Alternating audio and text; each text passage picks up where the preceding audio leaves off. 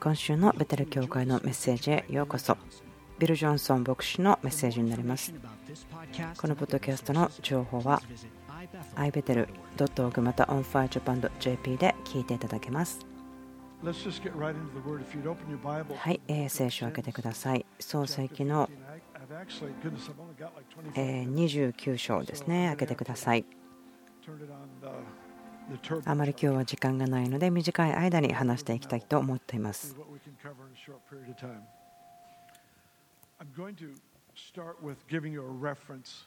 今日はですねどのように話をするのかというその中心を少し説明してから先に進みたいと思います。それは見るということを話します。あなたがじっと見るものは増加していきます。あなたの注目をつかむものそれはあなたの中に影響を与えていきます。ペトロを見ても分かりますね。イエス様が水の上で歩いているのを見た時に。そのようにあなたが目が向けるものあなたの目が見るものそれが増加していきます。あなたの中で影響を増加させていきます。信仰ということがとても深くえ人々が見たものということで表されているところから話していきたいと思います。神の王国のもっと優越な現実もっと偉大な現実といいましょうか。目に見えるものは一時的ですけれども見えないものは永遠であると言っています。ですから信仰というのは見えない領域にありますけれどもでもそれは現実がないという意味ではなくてもっと偉大なもっと大きなリアリティがあるということです。ですから信仰ということはもっと優れているということだけであって別にその筋が通っていない話とかそういうわけではありません。もっと優れた理論そのように言えるかもしれません。キリストの思いとともに僕もだからです。イエスは弟子たちとこのように話していたんですけどもそれは私過去の18年間ですね何回も話してきました。マルコの発祥ですけれどもまとめて話したいと思っています。想像してください。思い出してください。弟子たちはイエス様に従っていました。そしてですね奇跡を見ていますね。その何千人ものためにそのパンと魚を増やすという奇跡があります。で1つ終わってその増加するところが終わりました。弟子たちは船にイエス様と一緒に乗って反対側に行こうとしていましたけどもイエス様は思いに対する影響の話をしたかったと思うんです。政治的なシステムそれは人道主義というものその宗教のシステム神様中心にいるけれどもでも個人的ではないしそこには力がない。その2つのもの力がなくて関係がない。その神が真ん中にいる。そして人道主義というのはあなたが神を信じてても構わないけどでも毎日の生活の中に神を持ち込まないでくださいというもの。この2つのリアリティそれが戦っているんです。あなたがどう考えるか。どうものを見るかに対しての主導権を握ろうとしています。ですから私たちが受け取っているものはすでにいろんなフィルターを取っていますけれども。正直に言うとこういう感じだと思うんですね。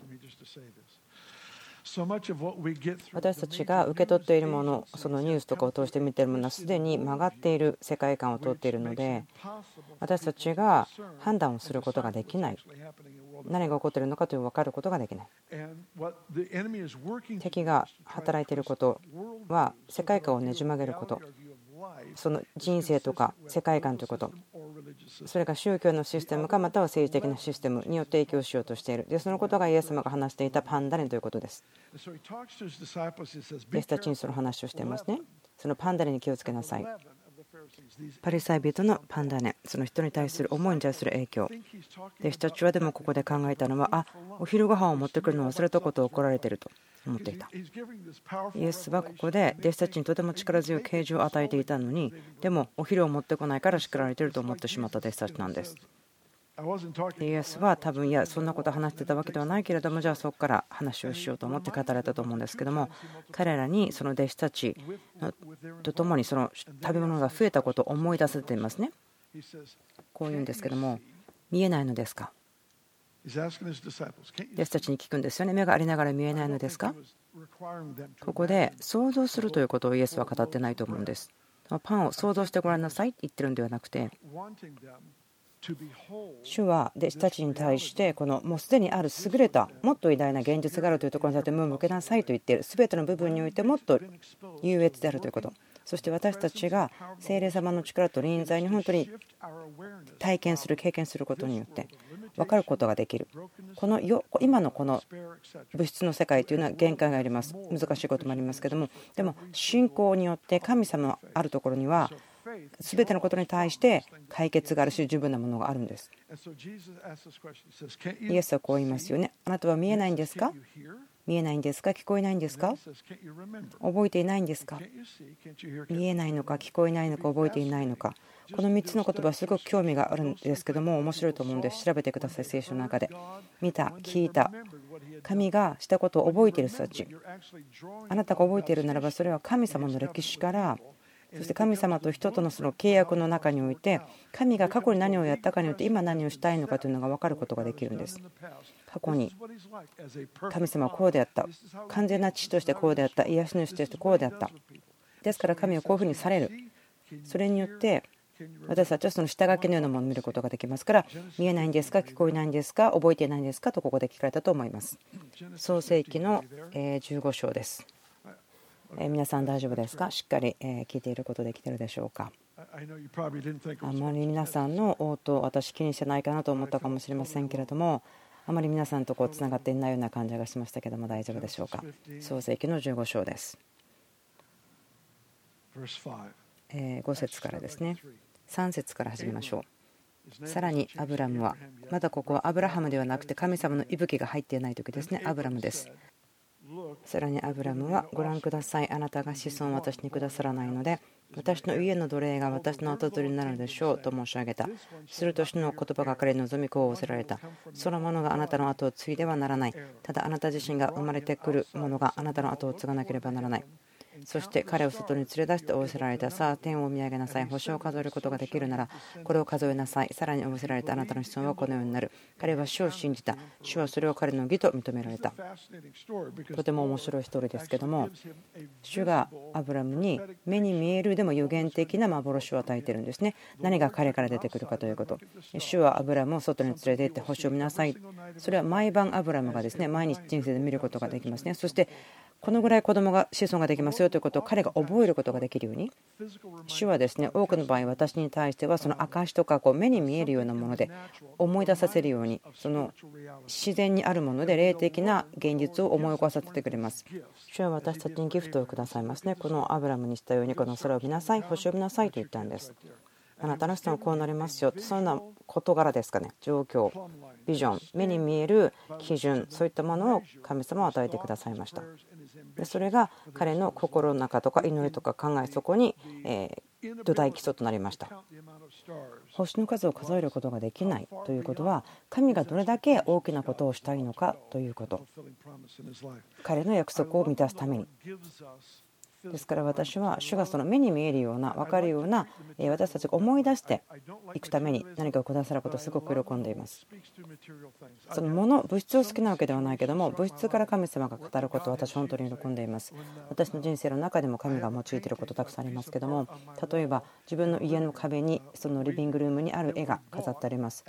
それは私たち買ったんです。でもそれは私たちのお父さんからのものだったんですけどもそれは私たちの父が1月に亡くなった時に彼の持っていたその投資なんですけどもそれなくなったと思ったけどそれなくならなくて結局ある程度の結果のですね金額を持つことができたんですね。ですから私の母がそれを見つけてでそれを売ってそのお金を分配して子どもたち一人一人に与えてくれました。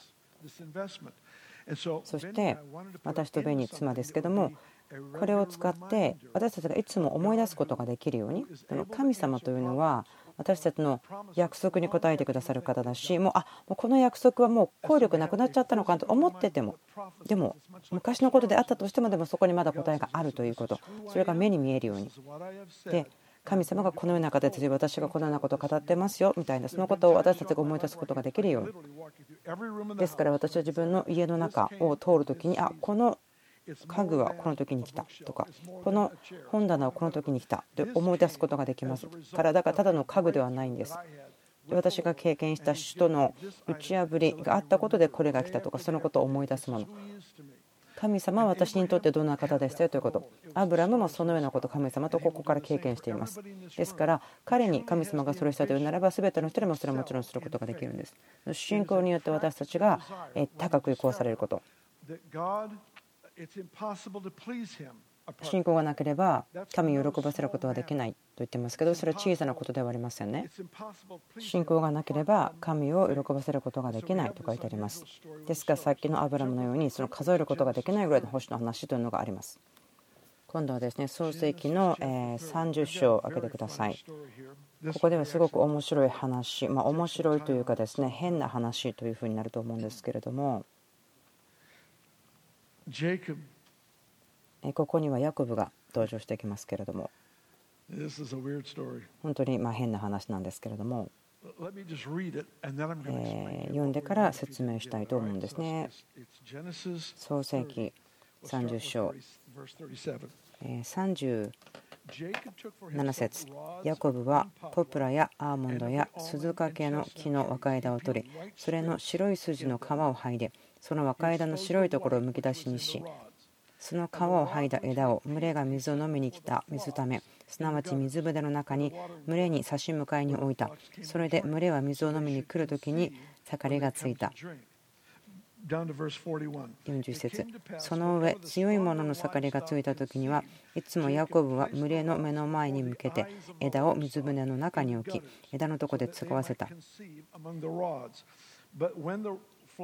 しかし群れが弱い時にはそれを置かなかった。こうして弱いものはラバンのものとなり強いのはよくぶるものとなった。もうなんかこれは変な話だと思うんですけどもあの全体を話さずにいくつかだけ話します。ヤコブは義理の父と長い間一緒に働いてきました。でもその義理の父は彼の報酬を変えたりとかですねまあ盗むようにしていたのででも主はヤコブをこの状況から解放したかった。主はヤコブを大いに繁栄させました。ラバンの家も全体も劇的に繁栄しましたけれども神様がヤコブのように持っていた祝福の上に彼は繁栄しました。でもヤコブも自分自身の家族を始めたかったんです。そして主が彼らを祝福されることを受け取れたかった。そしてヤコブはその義理の父に何度も裏切られていたのでこう言ったんですね。あなたの群れの中からその普通に見えないものそのまだらのものブチのものそれを自分のものとしますよというふうに言った。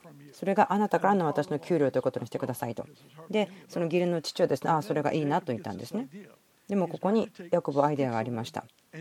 ヤコブはここで枝を取ってその皮を剥いたり剥いだりしてブチを作りましたね。まだらにしました。そして家畜がお水を飲みに来た時にその飲む水の前にその枝を刺しておきました。だからそこでつがいを作った時に生まれた家畜というのはブチやまだらのものでした。変な話ですよね。それはあなたがじっと見たものをあなたは生んでいく増やしていくということ。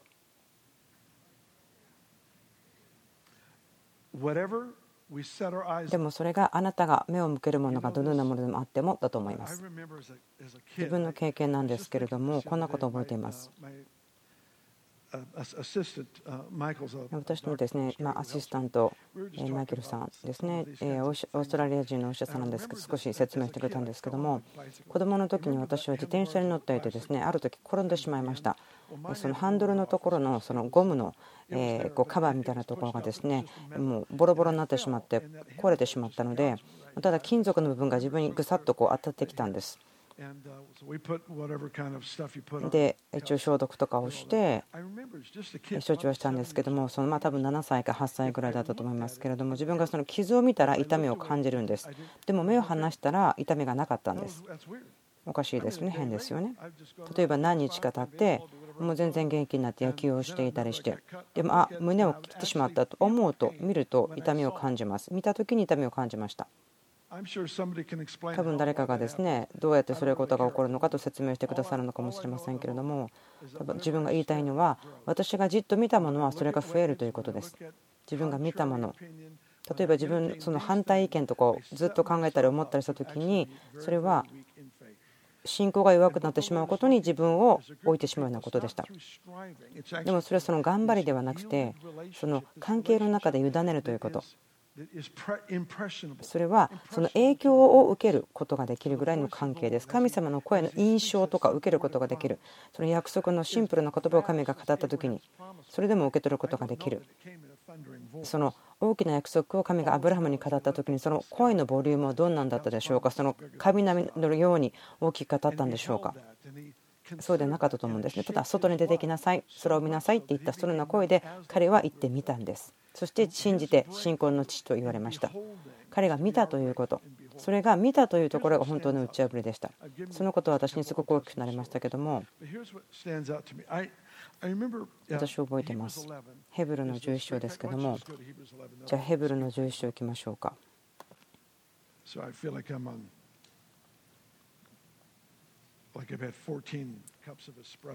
何かエスプレッソコーヒーをですね14杯ぐらい飲んだぐらいになんかこうワクワクエキサイティングしてましたけども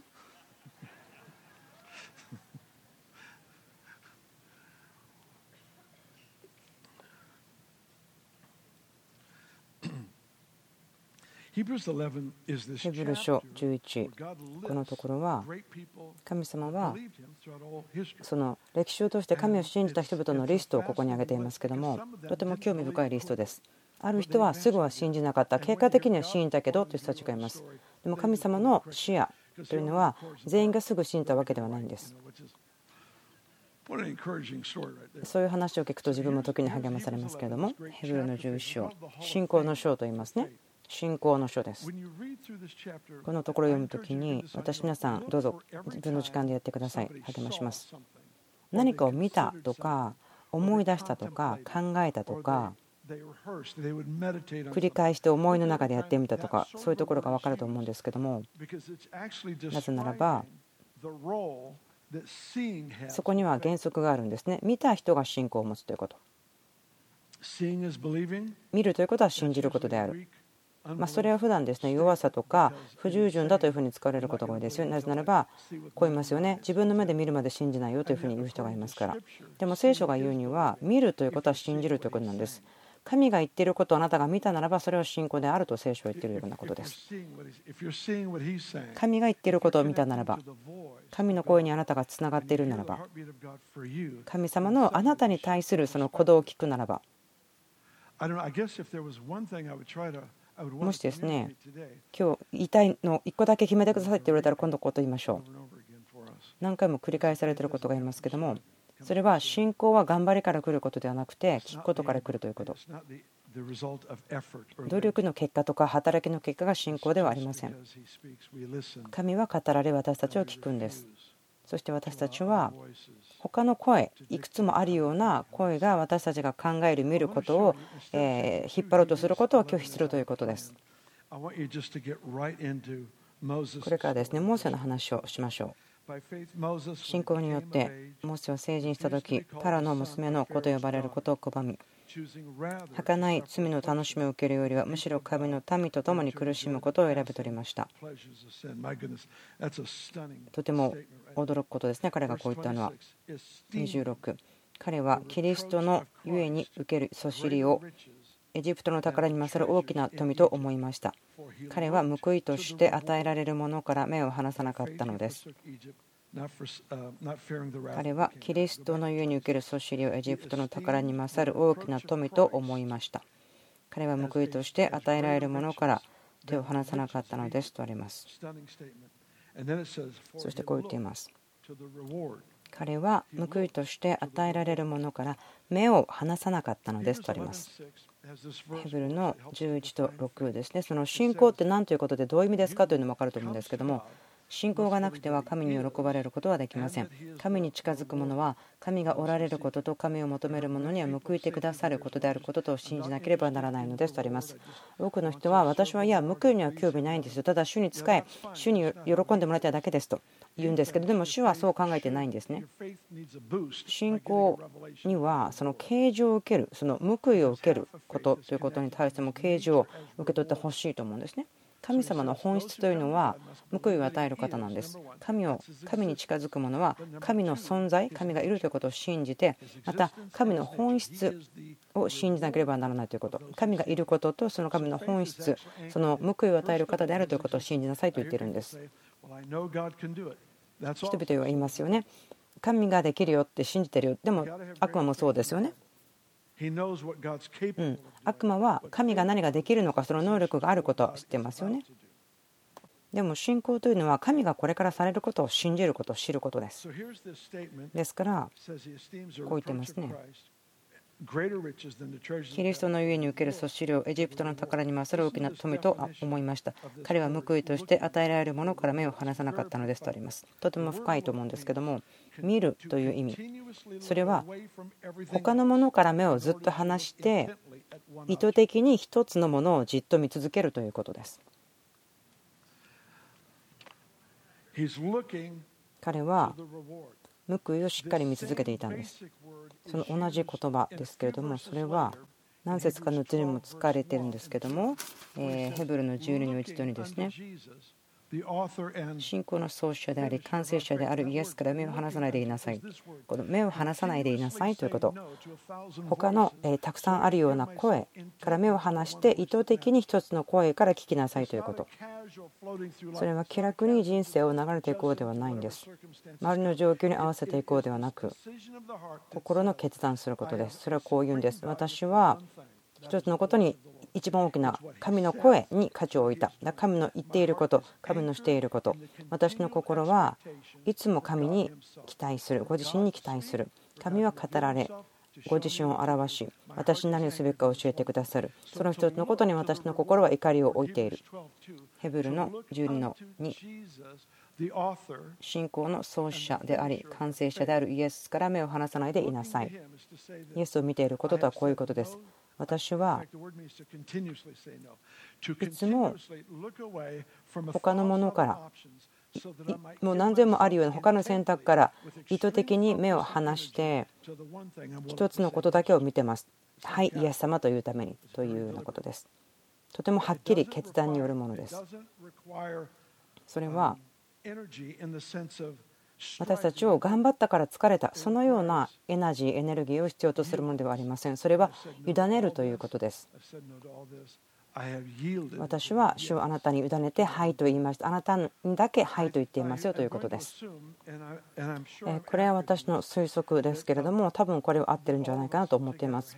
私たちみんなここにいる人はですね一つの願いがあると思うんです。それは偉大な信仰の人となること。私たち一緒に言いますよね。ああ信仰がなければ神を喜ばせることはできない。ということは自分にとってすごく重要だ。信仰ということは重要。神を喜ばせたい。いや、もちろん神はすでに私たちを受け入れてるし、喜んでる。もちろんそうなんですけども、同じ文脈で語ってるのではありません。何をやったところで偉大な信仰があっても愛が増えるわけではない。でも神様の心で、その人が神様を信じている。他の声が全然ダメノーと言っても神がイエスといった言葉を信じているその確信を持ってはいということあなたを信じてますというようなことは神の心に喜びを与えるんです。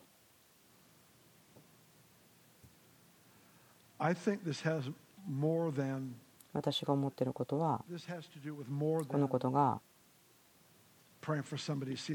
誰かが誰かのために祈って癒されたのを見る以上のことだと思うんです。誰か必要があった人に経済が与えられたまたはその家族の回復があったそれだけのことではないと思うんです。それらの奇跡ですね私見るの喜びますけれども。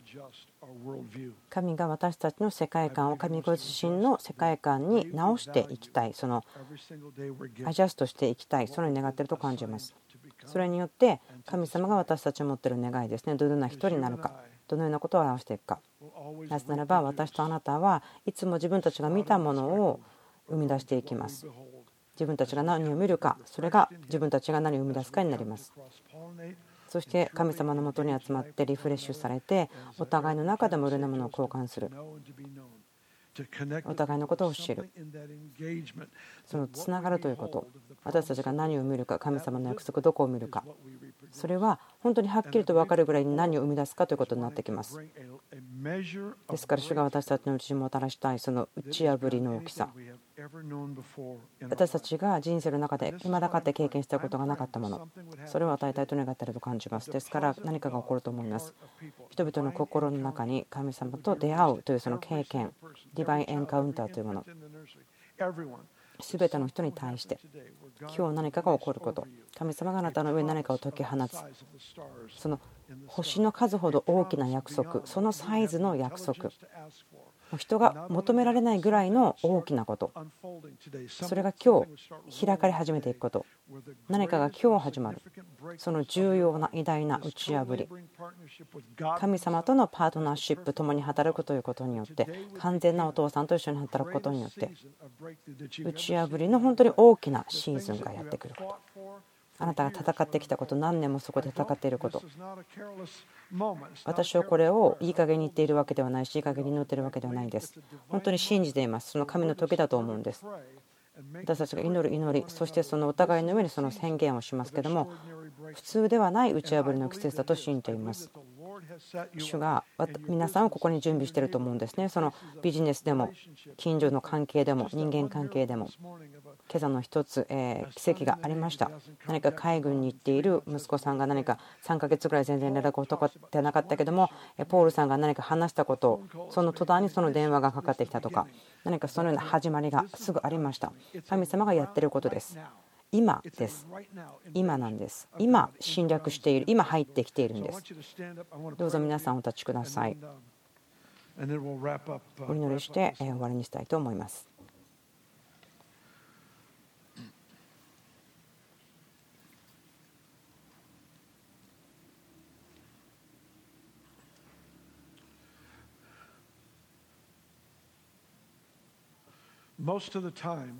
多くの時に私たちが打ち破りを見たらその打ち破りというのは例えばがんがなくなるとか借金から出るとか不可能なことが起こる。家族が難しかった。でも回復した。